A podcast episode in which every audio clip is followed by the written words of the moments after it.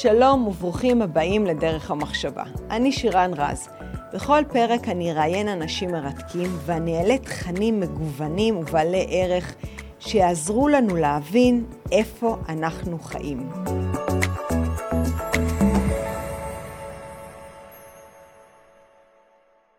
שלום לכל המאזינים. היה לנו היום איזושהי תקלה טכנית, אבל הכל קורה לטובה. אנחנו הולכים לעשות את זה מתומצת וחזק. הולכת להיות איתי אורחת שחיזרתי אחריה לא מעט זמן, קרולין גליק, שהיא עיתונאית, פובלציסטית, מבינה טוב מאוד בקשרים בין ישראל לארצות הברית. מי לא יודע שאנחנו בנות בריתה של ארצות הברית, אבל מה באמת קורה, מה המגמות, איפה ישראל עומדת עם כל השינויים והמגמות אה, החדשים. לשם כך הזמנתי אותה לשמוע, לשאול אותה את השאלות הנכונות, המדויקות, שנקבל קצת יותר מידע. שלום קרולין. שלום שלום. איזה כיף שזה קורה. תודה שהזמנת אותי. בשמחה. קרולין, אני אגיד לך, קודם כל אני מקשיבה לך בפאנלים ואני רואה את, ה, את הדרייב שלך והמוטיבציה שכאילו לא נגמרת. את יודעת, יש שלב שאנחנו, שאנשים מתייאשים ממה שהם עושים ונראה שאצלך המפלס רק עולה. ואני, אני, אני, אני, יש איזשהו משהו שנורא הפריע לי. עשו שאלון בארצות הברית בקרב גם אנשים ברחוב, עורכי, אה, עוברי אורך אה, שעברו שם בלי אה, לבדוק מראש מי הם וגם באוניברסיטאות ושאלו אותם על השואה. עכשיו הבורות הייתה פשוט מזעזעת, אנשים לא ידעו מה זה שואה, שאלו אותם כמה נהרגו בשואה, אמרו עשרת אלפים, זאת אומרת כאילו יש איזו תחושה של לא רק ניתוק אלא חוסר הבנה וחוסר רצון של הדור הצעיר לדעת מה קורה עם ישראל ועם היהדות ונראה שאנחנו קצת מאבדים את הדור הצעיר בארצות הברית. האם זה נכון התחושה שלי? כן, אבל אה, לא ניקח את זה אישי, כן? כי אם את תעשי סקר רחוב עם הדור הצעיר, תשאלי אותם מי זה ג'ורג' וושינגטון, אז אה, לא, לא, את תופתעי מאוד לראות כמה מהם לא יודעים מי זה. כן. זאת אומרת, הבורות בקרב הדור הצעיר בארצות הברית היא, היא רחבה ועמוקה, mm-hmm. והיא כוללת את הכל, אפילו גם חשבון בסיסי, זאת אומרת, הרמה החינוכית בארצות הברית, כן. התודעה ההיסטורית של הבני נוער היא פשוט שואפת לאפס עכשיו, אז כן.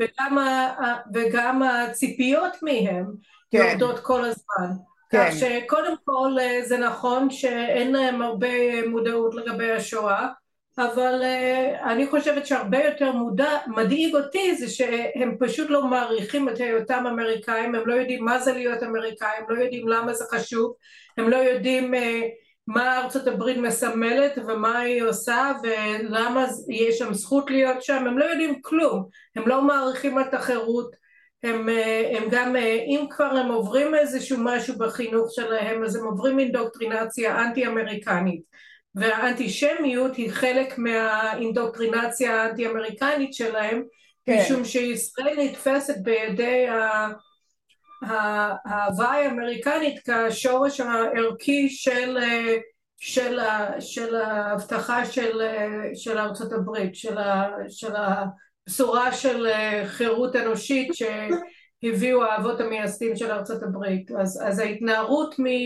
מהיהודים, אה, מהתורה ומהשורשים התנ"כיים של העם האמריקני הולך אה, יחד עם, עם הפניית העורף שלהם נגד יהודים.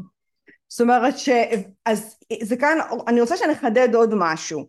ושוב פעם אני עובדת על אה, תחושות שיש לי מהשטח זה לא uh, סקרים שעשיתי שהרי יש, את הצד הימני והצד השמאלי הרפובליקנים והדמוקרטים ו, ויש תחושה שיהודים מתנערים מהיהדות שלהם. אני לא מדברת על אמריקאים אלא יהודים אמריקאים שאפילו באיזשהו מקום קצת לא יודעת להגיד מתביישים אבל מתנערים ולא רוצים שיהיה להם את השייכות למדינת ישראל זאת אומרת היהדות אצלהם, את יודעת מה אני גם אלך עוד יותר רחוק, כשיאיר לפיד ראש הממשלה נבחר הוא הלך ליד ושם, כשראש ממשלה בעבר נבחר הוא הלך לירושלים, זאת אומרת כאילו איפה התחלנו, האם התחלנו את, את, את היהדות אחרי השואה או התחלנו אותה ב, ב, בתקופה של אברהם אבינו? ו- וזה עושה רושם שהיהודים בארצות הברית, בארצות הברית הולכים ומשתחררים ו- ועוזבים את האחיזה במדינת ישראל.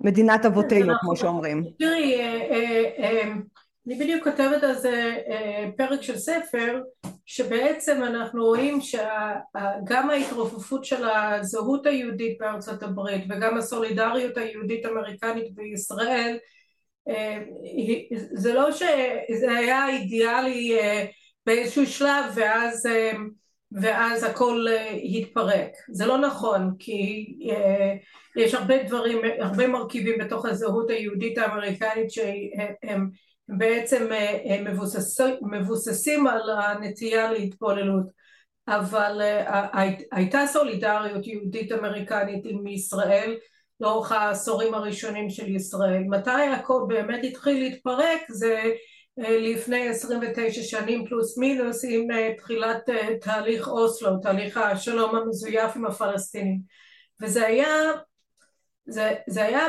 במובנים מסוימים בכוונה תחילה רק שאני לא בטוחה שמי שעמד מאחורי היוזמה הזאת באמת הבין את ההשלכות ואני אסביר.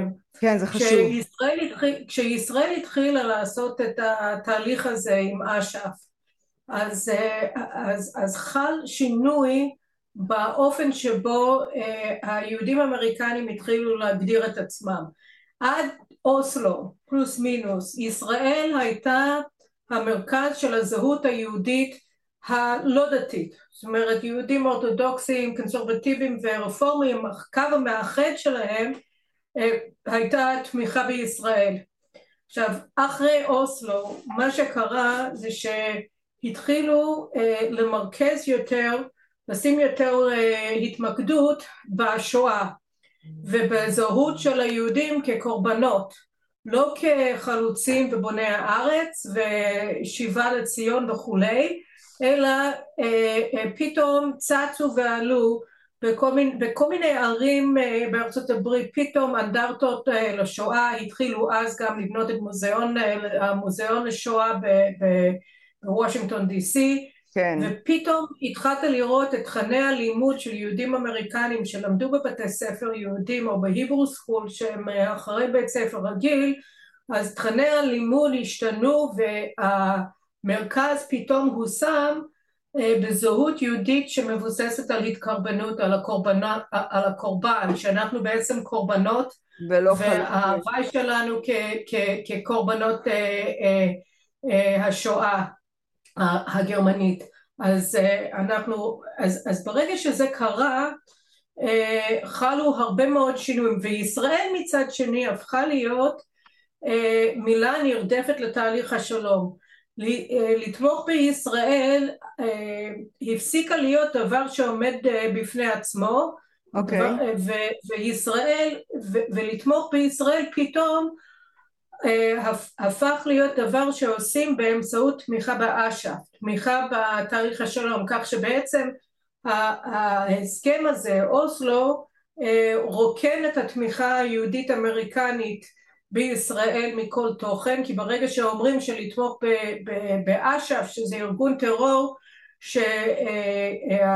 שתכלית הקיום שלו הוא השמדת ישראל, כשאתה אומר שתמיכה באש"ף הוא שווה ערך לתמיכה בישראל, הוא היי נוח, כן. אז בעצם אתה אומר שאין משמעות לתמיכה שלך בישראל. כן. עכשיו אנשים ב-93, 4, 5 לאו דווקא הבינו את זה, אם כי עד 95 עם כל הפיגועים ב-95, 94 כן. ואחר כך ואילך, הם היו כן. צריכים כבר להבין שיש כאן בעיה עם ההגדרה החדשה, אבל שני הדברים האלו הביאו להתרופפות הזהות היהודית האמריקנית כי כן.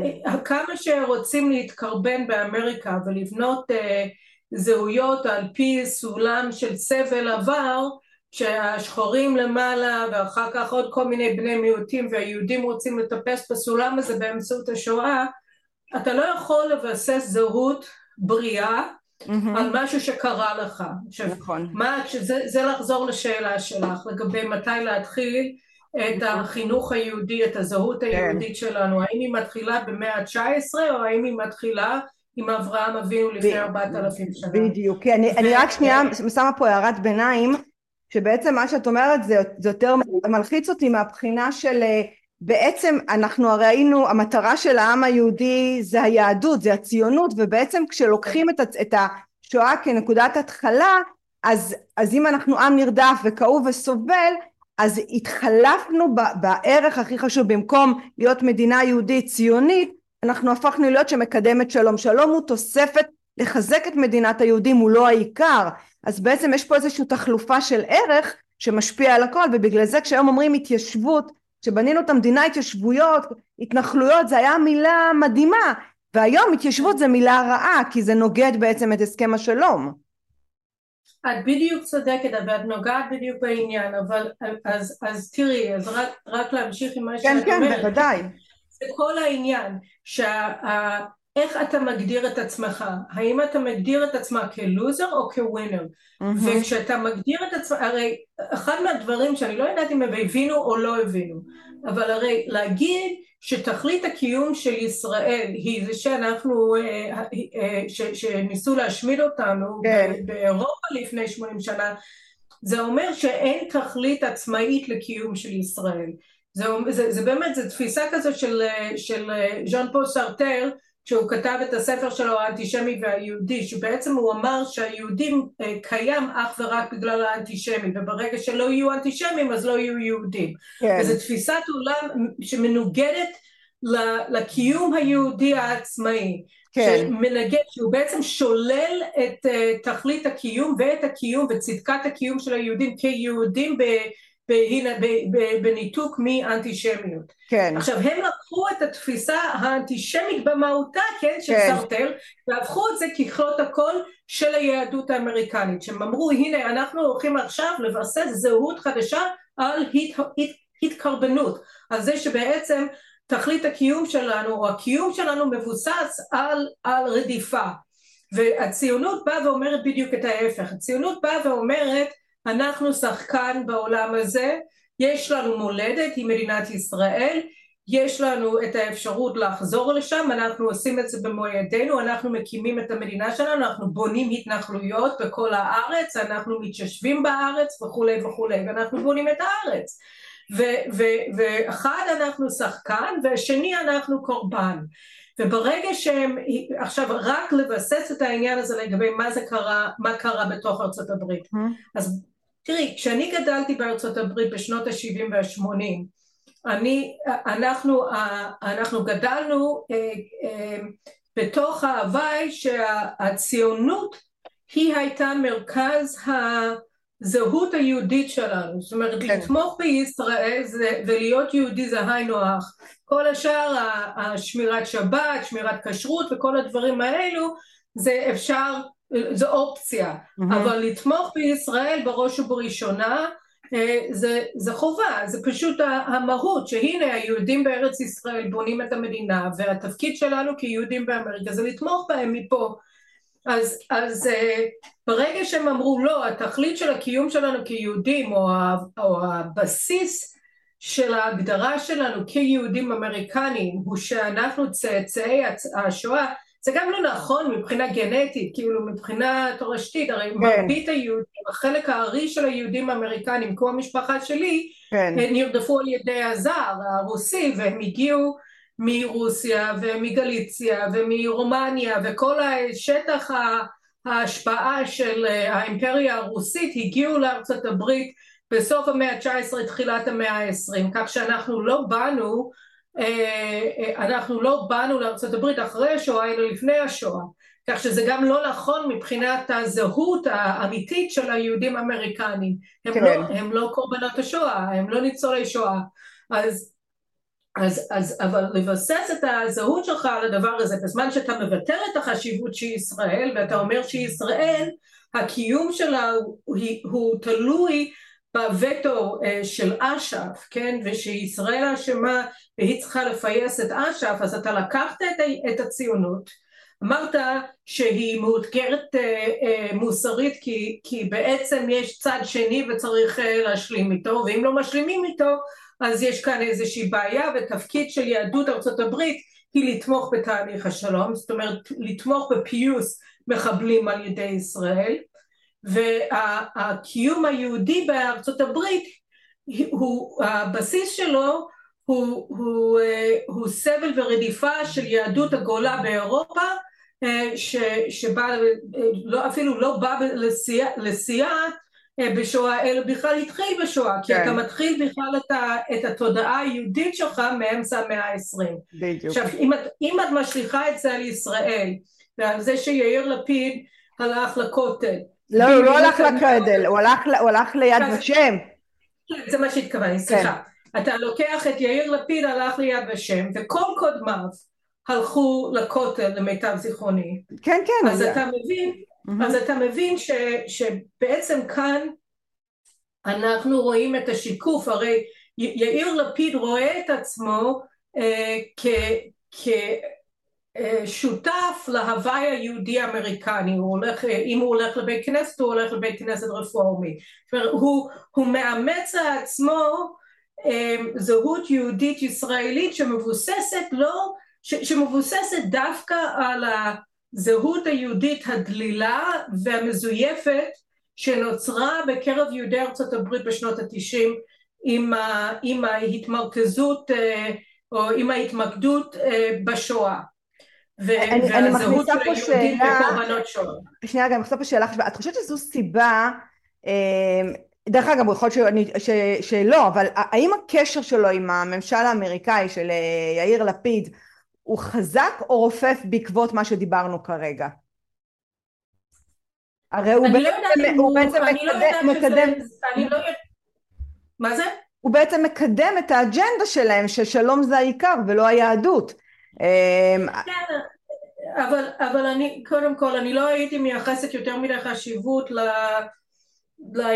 לאידאות, כאילו לאיזה אידיאולוגיה, זאת אומרת אולי יש בזה בסיס רק כי הוא נהנה לבלות איתם ולשתות איתם בירות ולעשן סיגרים, אוקיי, okay. אבל, אבל הוא לא, אבל אני לא רואה, יאיר, יאיר לפיד בעיקר הוא נהנתן שיודע אה, לבדר, הוא בדרן, הוא יודע איך אה, לרצות את הקהל, וראינו את זה עם הכנס אה, של, של יש עתיד שהיה איזה בדרן שעמד על הבמה והלהיב את, ה, את הקהל ואמר להם איך להזיז את הידיים okay. שלהם לקבלת המנהיג אה, במשך עשר דקות עד שהוא נאות להגיע. כי הכל בעצם הוא פרודוקציה אצלו, הכל הפקות. זה, זה כאילו כן. יאיר לפיד הפקות באב והוא כן. לוהק להיות uh, ראש ממשלה אז, אז זה קודם כל, זה לא, זה לא שיש לו איזושהי uh, תפיסת עולם uh, עמוקה שהוא פועל לפיה, הוא, הוא הולך עם היהודים האמריקנים והוא מאמץ לעצמו את הסממנים היהודים שהם המציאו שמה, שהם מעוותים והם פוסט יהודים יותר מאשר יהודים, אה, כי, הוא, כי, כי שם המיליה שלו, כי זה החבורה שלו, כי אלו האנשים שקידמו אותו בארץ, אלו האנשים שקידמו אותו בחו"ל. כן. ואנחנו רואים עד כמה אין לו השפעה היום, כי אפשר היה לחשוב, זאת אומרת הטענה העיקרית של השמאל הישראלי כשהם אמרו שנתניהו הורס את היחסים שלנו עם ארצות הברית בתקופת אובמה הייתה שאנחנו אנחנו יכולים להסתדר יותר טוב עם הדמוקרטים אבל זה כבר נושא אחר זה לא ספציפית יהודית אבל הדמוקרטים הם עוינים לישראל גם כן מסיבות אידיאולוגיות כפי כן. שאנחנו התחלנו את השיחה הזאת שאני אמרתי שהיהודים שסליחה שהאמריקאי הממוצע לא מכיר בהיסטוריה האמריקנית כן. והאמריקאים השמאלנים הם ניאו-מרקסיסטים והם עוינים לארצות הברית והם כן. עוינים ליהודים כן. אז אנחנו רואים עכשיו שמאוד שמחים אה, לעשות לו, אה, לתת לו צ'פחות ולתמוך בו בבחירות בכל דרך כן. כדי אה, להעיף את היהודים האמיתים מהשלטון אבל אין לו שום מעמד שם, הוא לא יכול להשיג שיחת טלפון עם ביידן, ביידן התעלם ממנו כמעט לחלוטין כשהוא היה פה כן. הם דורכים עליו, הם לא סופרים אותו, הם לא סופרים לא אותו ולא את בני גנץ, עושים להם קצת גוד טיים, אבל גם כשבני גנץ היה בוושינגטון, הכי הרבה שהוא היה יכול לעשות זה להיפגש עם היועץ לביטחון לאומי. אפילו העמית שלו, שר ההגנה, לויד אוסטן לא הסכים להיפגש איתו. זאת אומרת, הם, הם לא סופרים את השמאל הישראלי, הם, הם שונאים את הימין הישראלי אבל הם מבינים שהם צריכים להתמודד איתו את השמאל על השמאל הם פשוט דורכים כי לא אכפת להם בדיוק אגב כן. כפי, ש, כפי שהפרוגרסיבים בארצות הברית לא סופרים את היהודים האמריקאים היהודים האמריקאים ברגע שהם ביטלו את הזהות היהודית שלהם והם מיקדו את, ה, את החינוך היהודי ואת התודעה היהודית בארצות הברית בשואה לרעת ועל חשבון הציונות אז בעצם הם הפסיקו גם להגן על האינטרסים הבסיסיים שלהם ביותר כיהודים וברגע שהם הפסיקו לשמור על האינטרסים שלהם כיהודים ש, שמתחיל אגב בתמיכה בישראל ודרישת uh, כבודה של ישראל מהשלטונות אז uh, השלטונות הפסיקו לספור אותם כי הם לא סופרים מי שלא תובע שיספרו, שיספרו אותו אם כן. אתה לא בא בטענה ואומר סליחה גם אני חשוב ואתה חייב לספור אותי ואתה חייב לקחת אותי בחשבון ואילן עומר לא יכולה להיות בוועדת החוץ של אה, בית הנבחרים ורשידה טלייב לא יכולה לקבל טלפון מהנשיא כל פעם שהיא מבקשת אתם לא יכולים לקדם אנטישמים בתוך המפלגה הזאת כי אחרת אנחנו נלך אז הם לא יספרו אותך כי הם מבינים שאתה נמצא איתם, אתה, שב, אתה אה, שבוי שלהם, לא אכפת, לכ, לא אכפת להם ממך. כן. כי הם לא צריכים לדאוג לך, כי אתה תמיד תהיה שם, אתה שטיח, אז בדיוק כמו שהם דורכים על השמאל הישראלי, הם דורכים על היהודים האמריקאים. אני, אני חייבת, אני יודעת שיש לנו זמן קצר, אבל יש שתי שאלות שאני, אחת, אחת אני צריכה תשובה מאוד קצרה. האם את בנימין נתניהו הם יותר העריכו למרות שהוא הערים עליהם קשיים ועשה שרירים?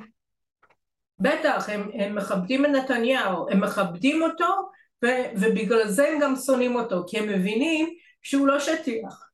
כן. ושהוא לא ייתן להם לדרוך על ישראל, ושהוא יעשה את הכל כדי לקדם את האינטרסים של ישראל והוא לא יוותר להם, והוא יעשה את זה גם בלי, בלי התמיכה שלהם. זאת אומרת, זה, זה ברגע, זה, זה כמו, אני תמיד אומרת, זה, שזה כמו יחסים אה, של זוג, זוגיות, של נכון, זוג חברים, כן.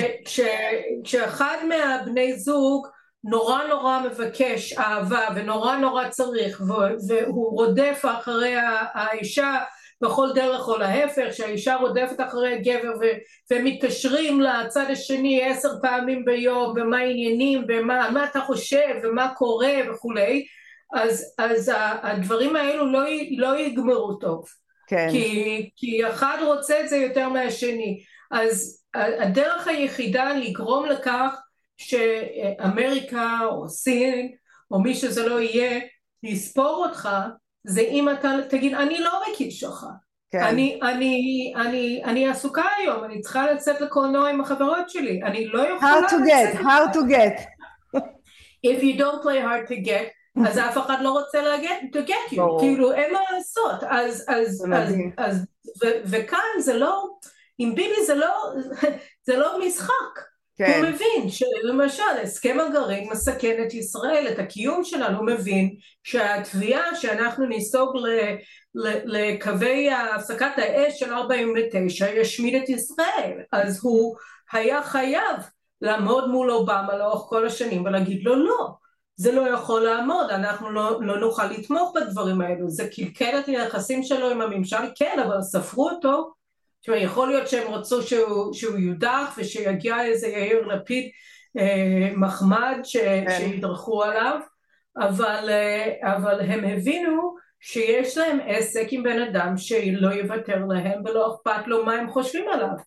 אז כן, הם מכבדים אותו מאוד. מכבדים אותו מאוד. אה, תראי, לפי, לפי מה שאני מבינה, לאורך כל השנים, נכון שהיה לנו איזושהי תלות, בארצ... איזושהי תלות בארצות הברית, אבל המנהיגים שלנו לאורך כל השנים בסופו של דבר עשו מה שטוב למדינת ישראל, פחות ספרו את האמריקאים. ועכשיו זה נראה שהפכנו להיות עוד יותר תחת ההשפעה שלהם וה... עכשיו אנחנו אחרי המלחמה, אנחנו אחרי המלחמה, המלחמה סליחה פרצה ברוסיה, אירופה אה, בלחץ נוראי שזאת שנייה בדלת שלהם, באמת העולם עסוק ב, איך אומרים, בשיט של עצמו, זאת אומרת אין כן. זמן טוב יותר אה, מלהכריע את המערכה הפלסטינאית אה, ישראלית יהודית במדינת ישראל, איך זה שעדיין ארצות הברית בין הרגליים שלנו ומתערבת לנו, איך עדיין אנחנו לא לוקחים את החלטות ומכריעים את המערכה הזאתי כי הפכנו את עצמנו לשטיח, וזה דבר נורא מעניין מה שאת אומרת, כי אנחנו עושים את זה בדיוק בזמן הלא, הלא הגיוני ביותר, כי אנחנו, ש, זאת הטרגדיה, ואני מקווה שהיא לא תהפוך לאסון, אבל זה תלוי בתוצאות של הראשון לנובמבר, ואני לא כן. לא צוחקת, כי הכל עומד על הפרק כרגע, אבל הטרגדיה של השנה ורבע האחרונות שאיראן כן. דוהרת לעבר הגרעין שהודח בסופו של דבר אחרי מאמצים של למעלה מעשור נתניהו מכיסו והוא כן. הוחלף על ידי שני, שני אנשים או שלושה אנשים איך שאתם רוצים לספור אותם גנץ ולפיד ובנט כן שלא מבינים שום. דבר אבל כלום והם קלקלו את הכל, הם לא הכירו, הם לא הבינו את העוצמה של ישראל ולא העריכו אותו ולא רצו אותו. כן. יכול להיות שהם גם לא רוצים אותו, שהם לא כן. רוצים להיות מעצמה, הם רוצים להיות חלשים ונזקקים, כי זאת, יש כאן המון דברים שעומדים מאחורי הדבר הזה, אבל uh, זה, זה, ויש שנאה של הימין, ויש uh, יש אי רצון להילחם ושמישהו ישמור עליהם, אי הערכה של ריבונות, רצון להיות תלויים באחרים ושמישהו אחר יגיד להם מה זאת אומרת יש כאן הרבה מאוד דברים שנכנסים לתוך ה... התלותיות של המנהיגים שלנו בדוד אה, סאם בוושינגטון. כן. יש כל מיני אה, פתולוגיות, כאילו, וגם גם אה, מורשות מאוד מקולקלות, במיוחד במערכת הביטחון, כן. בקרב מעגלי מקבלי ההחלטות במטה הכללי. אז יש כל מיני דברים שנכנסים לתוך הדבר הזה. אבל הרי בני גנץ למשל היה, הוא התנגד להסכמי אברהם, הוא ניסה לטרפד אותו כשהוא התחיל ללכלך מה פתאום שארצות הברית מוכרת F-13 או F, סליחה F-35 לאבו דאבי, לאמירויות. כן. אז כאילו היו כל מיני דברים שנכנסו לתוך הדבר הזה, הם לא רצו כי הם לא רוצים שישראל תהיה מעצמה אזורית, הם לא רוצים את האחריות הזאת, הם מתנגדים, בגלל זה גם לאורך כל השנים וראשי מערכת הביטחון התנגדו למתקפה ישראלית, מתקפת מנע ישראלית על מתקני הגרעין האיראני. כן. זאת הסיבה שהם העדיפו את אובמה, העוין לנו, מעל נתניהו הפטריוט. וכל מיני דברים. אז הם נכנסו לתוך התפקיד, והם זרקו לחלוטין את כל העוצמה שאנחנו בנינו, הם לא מעריכים אותו, הם לא רוצים להעריך אותו. הם לא, הם, יאיר לפיד עם זה שהוא חיפש ומצא ריב אה, ודרך לפרק את היחסים הבילטרליים עם פולין למשל. כן, וואי, זה היה נורא, ממש, כן. וכל הדברים האלו, בגלל שהם אנטישמים, נו בוקר טוב ודון גוטה, הפולנים אנטישמים, מה זה אכפת לך? יש לנו אינטרסים לאומיים נכון. שצריכים לגבור. אבל הוא לא מסוגל להבין את זה, משום שמה שמעניין את יאיר לפיד הוא להיות פופולרי עם כל החבורה המטומטמת שלו. והוא פועל כדי לזכות באהדת הקהל של אנש, הזה, של אנשים שלא מבינים שום דבר במדינאות. והוא אמור להיות המדינאי מספר אחד של ישראל, שר החוץ, ראש ממשלה חליפי, האיש החזק בממשלת אה, אה, בנט ואחר כך כמובן הוא ברגע שהוא רצה הוא פשוט העיף את אה, נפתלי ולקח את ראשות הממשלה לעצמו.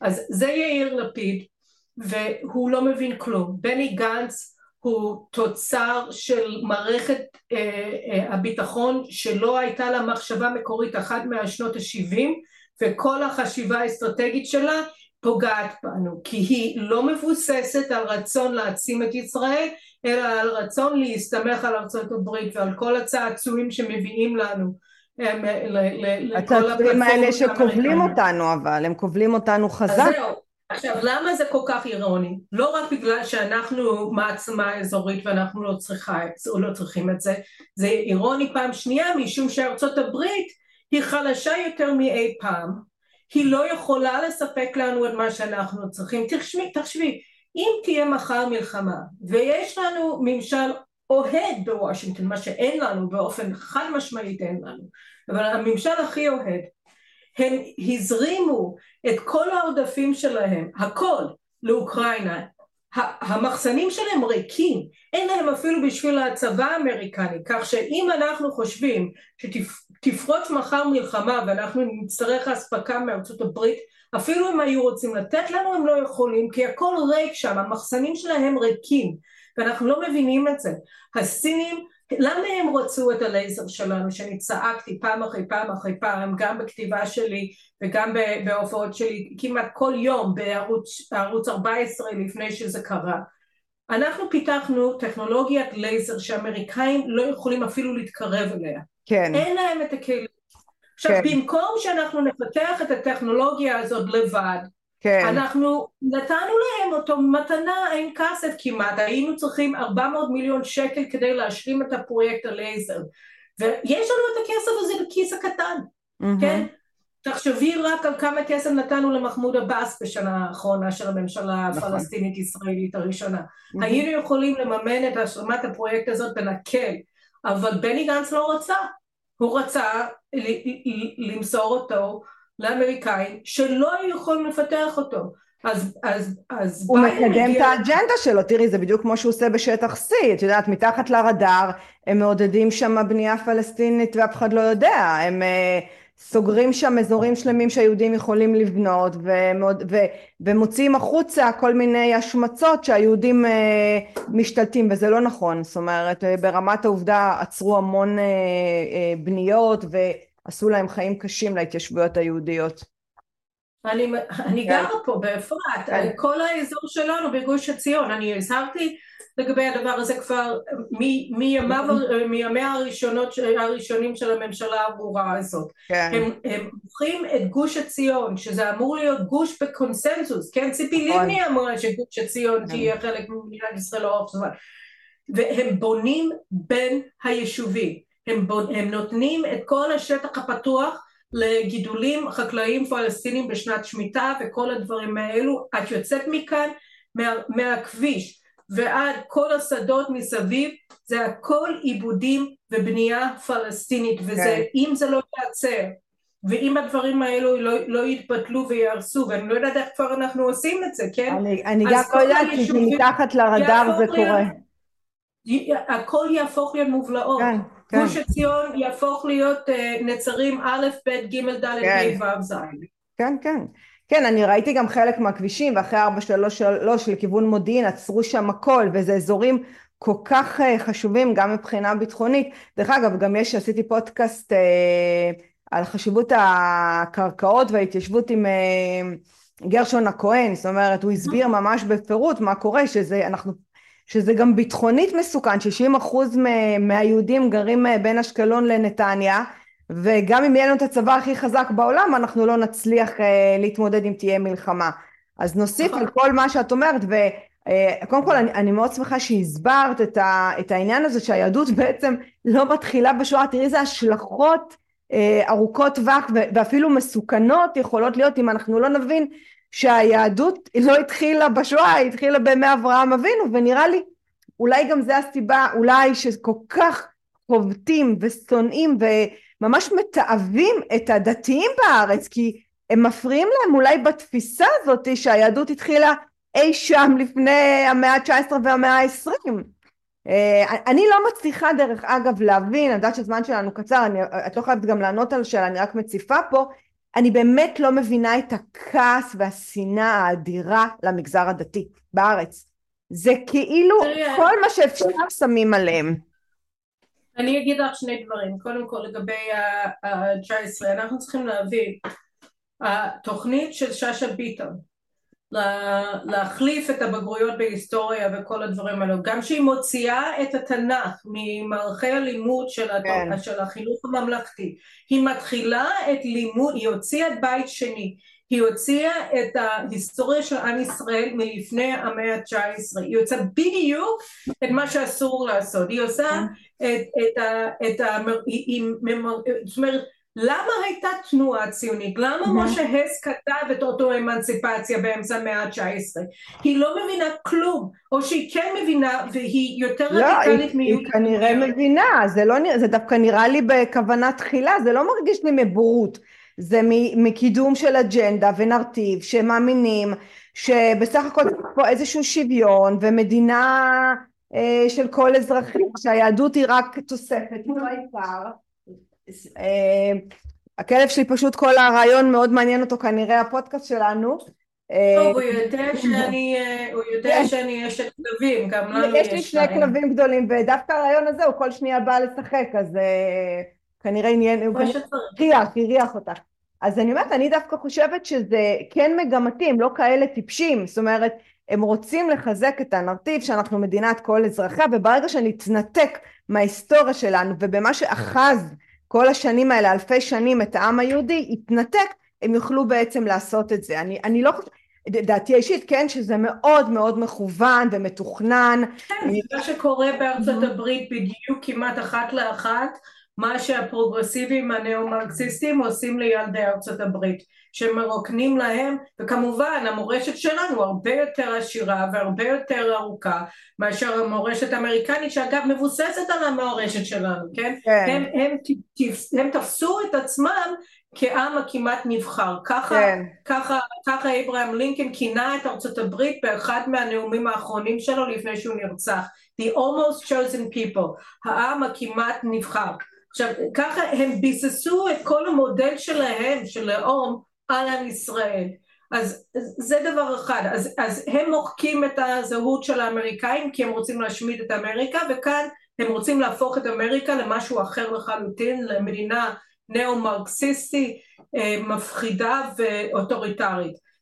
והם עושים את זה ובארץ הם עושים אותו דבר. הרי מה כל התפיסות הגזעניות של, של, של השמאל היום ו, וזה גם כן אגב זה הדבר האחרון שרציתי להגיד הדבר שאני לא מאמינה אנחנו משפחה מרוקאית כאילו אני אמריקאית ובעלי מרוקאי ו, ואני 31 שנה בארץ לא ראיתי תמיד את יודעת אנשים אמרו הפרנקים והווזבוזים והיו כל כן. מיני אמירות כאלו וכולם חשבו שהם יכולים להגיד לי כי האמריקאים לא שייכים לדבר הזה כן. אז אני שמעתי כל מיני אמירות משני הצדדים כשהייתי בצבא ואחר כך שהיו לא נעימות כן. אבל שצף של שנאה גזענית כלפי ספרדים ומזרחים בחיים לא ראיתי בישראל, לא חוויתי, לא, לא שמתי לב אליה ויכול להיות שהיה אה, מתחת לפני השטח, יכול להיות כל מיני דברים שאני פשוט לא ראיתי,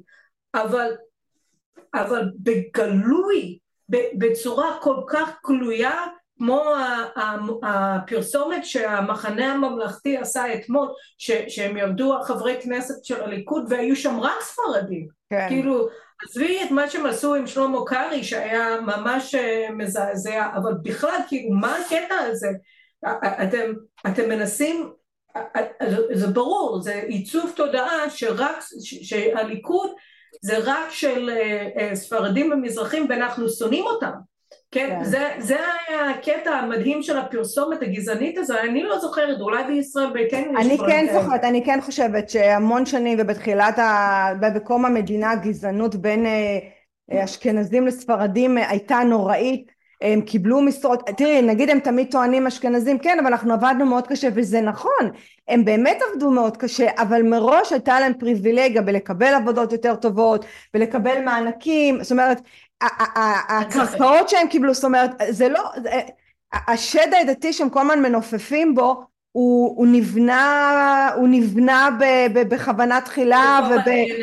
כן, זה לא סתם, הם, עכשיו, עכשיו פתאום יש להם קול ואני חושבת שבזמן שהימין ישן והיה מוכה או, או, או מושתק הם באמת אה, נכנסו לעמדות מפתח מאוד מאוד חזקות בעמדות כוח. והיום בשנים האחרונות ובמיוחד בשנה שנתיים האחרונות את רואה את הימין מתעורר ולדעתי זה בזכות דרך אגב הרשתות החברתיות שנותנות להם אה, את הביטחון לצאת מהמיינסטרים של התקשורת ולצעוק את צעקתם ובאמת את, את רואה היום את המאבק שזה מאבק אני חושבת שהוא לראשונה קורה שהימין מבין ש, שהוא הוא, זה מלחמת קיום זה קיום על היהדות זה קיום על מדינת ישראל זה קיום על הדור החדש. אני כן חושבת שהדור החדש בארצות הברית אנחנו הולך ונעלם באמת משתלטים עליו זאת אומרת הפרוגרסיבים משתלטים על החשיבה שלו ויותר מזה מה שמכרו לנו מאז מלחמת העולם השנייה של אה, love and peace ואחדות ו- ו- ושוויון מתרסק לאירופה מול העיניים היום לגרמניה אין צבא, אין, הם לא יודעים איך להתמודד מול רוסיה, הם הבינו. אין ילדים. אין ילדים, אין להם ילודה, משמידים שכונות שלמות בגרמניה, אין להם דור עתיד. הם ניסו להביא את הפליטים כדי לפצות על זה, אבל זה לא פיצוי. לא משנה שזה סוג של קרמה עם גרמניה שרצו להשמיד אותן, בסוף הם משמידים את עצמם. אבל אני כן חושבת ש, שאירופה, החלום הוורוד, האוטופי מול העיניים מתרסק להם עכשיו. ומי שלא רואה את זה, מי שלא מבין שבסופו של דבר החיים זה מאבק, ואם אתה לא מבין את זה, שאתה שומר על עצמך, אתה בשוף באמת, באמת מושלך לים. אני חושבת שהאוטופיה הזאת היא, היא אשליה רעה ומסוכנת, שאני מקווה שנתפכח ממנה. דרך אגב, אני לא אומרת לרמוס את זכויות, זכויות האזרחים, אני לא אומרת לרמוס, אבל יש, יש ערכים שהם קודמים. אני אגיד לך התבלבלנו. הסיפור אני חושבת שיש הרבה דברים שאפשר להגיד על הגזענות כלפי אה, אה, ספרדים וגם על איך שזה מובנה, אני יכולה רק להסתכל על הקיבוצים מסביב לקריית מלאכי וכמעט כל העיירת פיתוח אחרת שאין להם בכלל אפשרות להתפתח וכי כי כל האדמות מסביב הם של, הש, של הקיבוצים. נכון. אבל, אה, אבל עזבי רגע את ה... את יכולה לראות את זה בכל מיני הקשרים וכל מיני דרכים.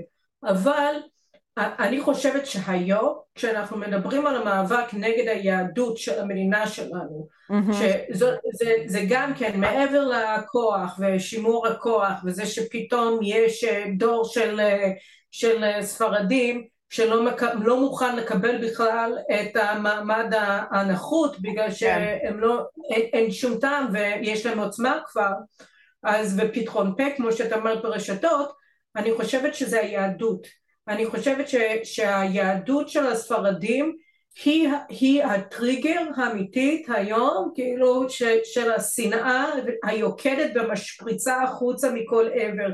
כי אם אתה רוצה להגיד שהרי לא יודע, משפחת סוויסה של בעלי, הרי זה לא, הם לא היו צריכים לקרוא איזשהו אה, פילוסוף אה, ציוני ברוסיה מהמאה ה-19 או תחילת המאה ה-20 כדי להבין שהם אמורים לחזור הביתה. נכון. כן, הם ידעו את זה.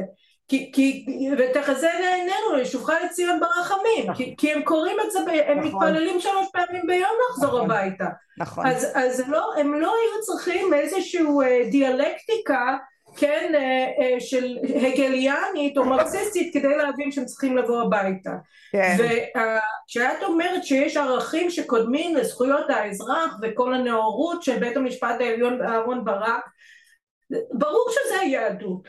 כן. עכשיו, או שאתה מרגיש את זה בעצמות שלך, ואם זכית, כן, גם קיבלת אה, חינוך יהודי נורמלי באיזה מעמד שיש, אבל אבל אם יש לך את זה מולד ואתה מקבל את זה מבית, כן, ואין שום סתירה, כי אין שום סתירה, ואף אחד לא יכול לשכנע אותך שיש סתירה בין דמוקרטיה ליהדות, ושזה נכון. פשוט בולשיט נכון, אחד גדול נכון, שהשמאל המציא נכון. כדי לדכא את, ה, את, את היהדות של מדינת ישראל, להגיד שהוא בכלל, אה, יש איזושהי סתירה בין יהדות ודמוקרטיה. נכון. אז כשאתה אתה יכול להבין שזה לא נכון, שאתה יודע שזה שקר, אז אתה איום. אז, אז הם חייבים לדכא אותך ולהשניא אותך ולהחרים אותך ו, ו, וזה מה שקורה. אז, כש, אז, אז אני למה את אומרת לי שמעי את לא, את לא נכפית את כל הזמן את כל הזמן מזהירה את מופיעה ואת אומרת ולה וזה זה, מש... זה לא משום שאני לא אוהבת את אמריקה, אני לא איזה אנטי אמריקנית, אני לא, כן. לא איזה שמאלנית קיצונית שמעדיפה את רוסיה,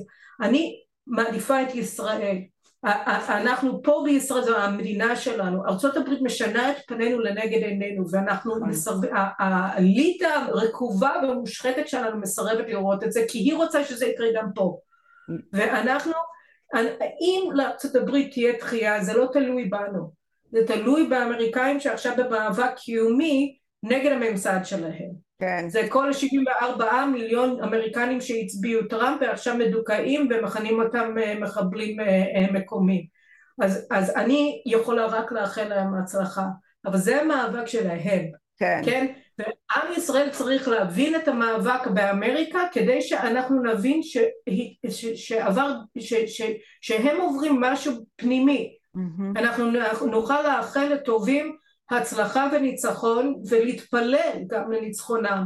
אבל אסור לנו להסתמך על ארצות הברית היום, אסור לנו. אני זוכרת שטראמפ היה בנס, בבית הלבן, אני, אני הרגשתי כל יום מתכלה, כל יום מתכלה, כי אנחנו ידענו, אני לפחות ידעתי וחייתי בתודעה שהזמן מתכלה והולך.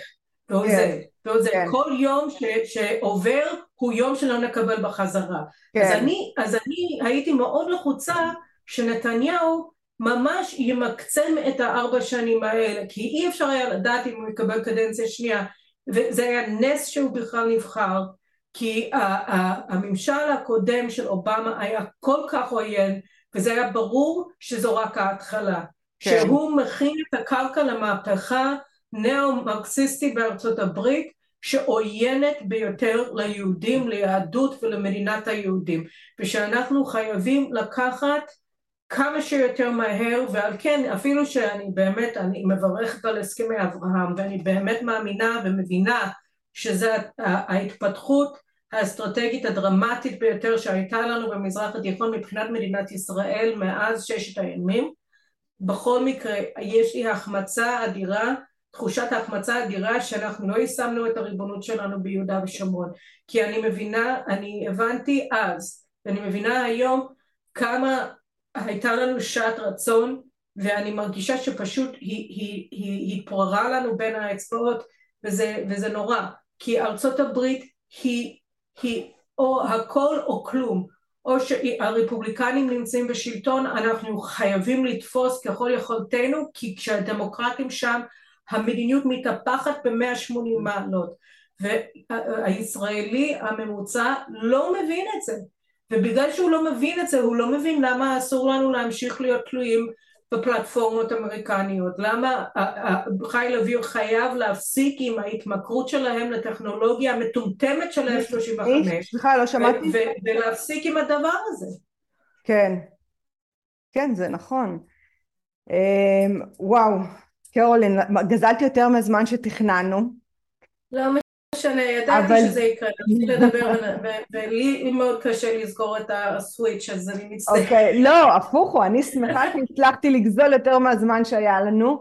אה, זה היה חשוב לי, השאלה הראשונה אה, הייתה בול פגיעה, הרחבנו עליה.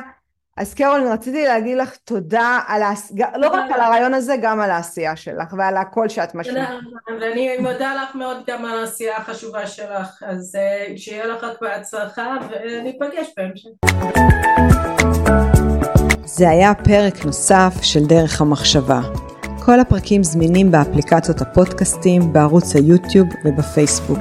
אם עדיין לא הצטרפתם, זה הזמן.